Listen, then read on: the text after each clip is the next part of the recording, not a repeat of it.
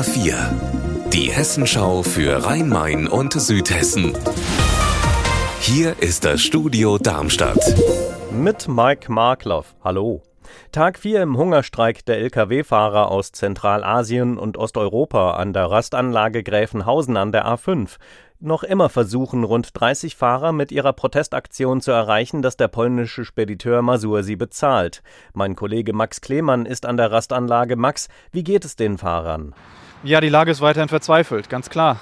So langsam setzt auch die Erschöpfung ein. Mir wurde gesagt, dass viel geschlafen wird. Einige Fahrer ziehen sich auch in ihre eigenen LKWs zurück, um dort zu schlafen, weil sie einfach unter zu starken Kopfschmerzen leiden.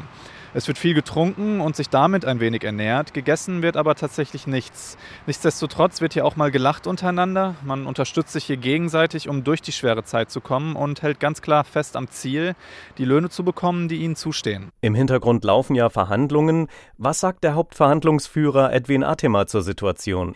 Der sagte mir, dass sich möglicherweise ein Unternehmen noch heute melden könnte, die deutsche IKG-Speditions-GmbH, die vielleicht bereit wäre, 7 Fahrer hier auszuzahlen. Wenn das passieren würde, habe Atema eine Verhandlungsbasis mit den Fahrern, um sie zu überzeugen, den Hungerstreik für das Wochenende wenigstens zu pausieren. Die polnische Speditionsfirma Masur jedoch habe sich noch nicht gemeldet. Also ein wirkliches Ende zum Wochenende hin ist hier noch nicht zu sehen. Das Museum Sinclair-Haus in Bad Homburg hat es sich zur Aufgabe gemacht, Kunst und Natur zu thematisieren. Am Sonntag startet die neueste Ausstellung, diesmal zum Thema Sand. Meine Kollegin Yvonne Koch hat vorab schon mal erste Eindrücke gesammelt. Yvonne, was ist zu sehen? Erwartbares und Ungewöhnliches, würde ich sagen.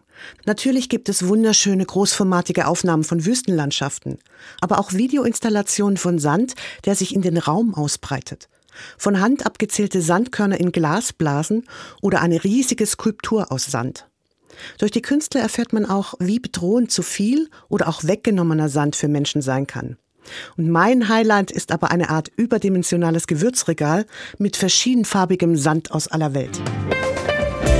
Unser Wetter in Rhein-Main und Südhessen.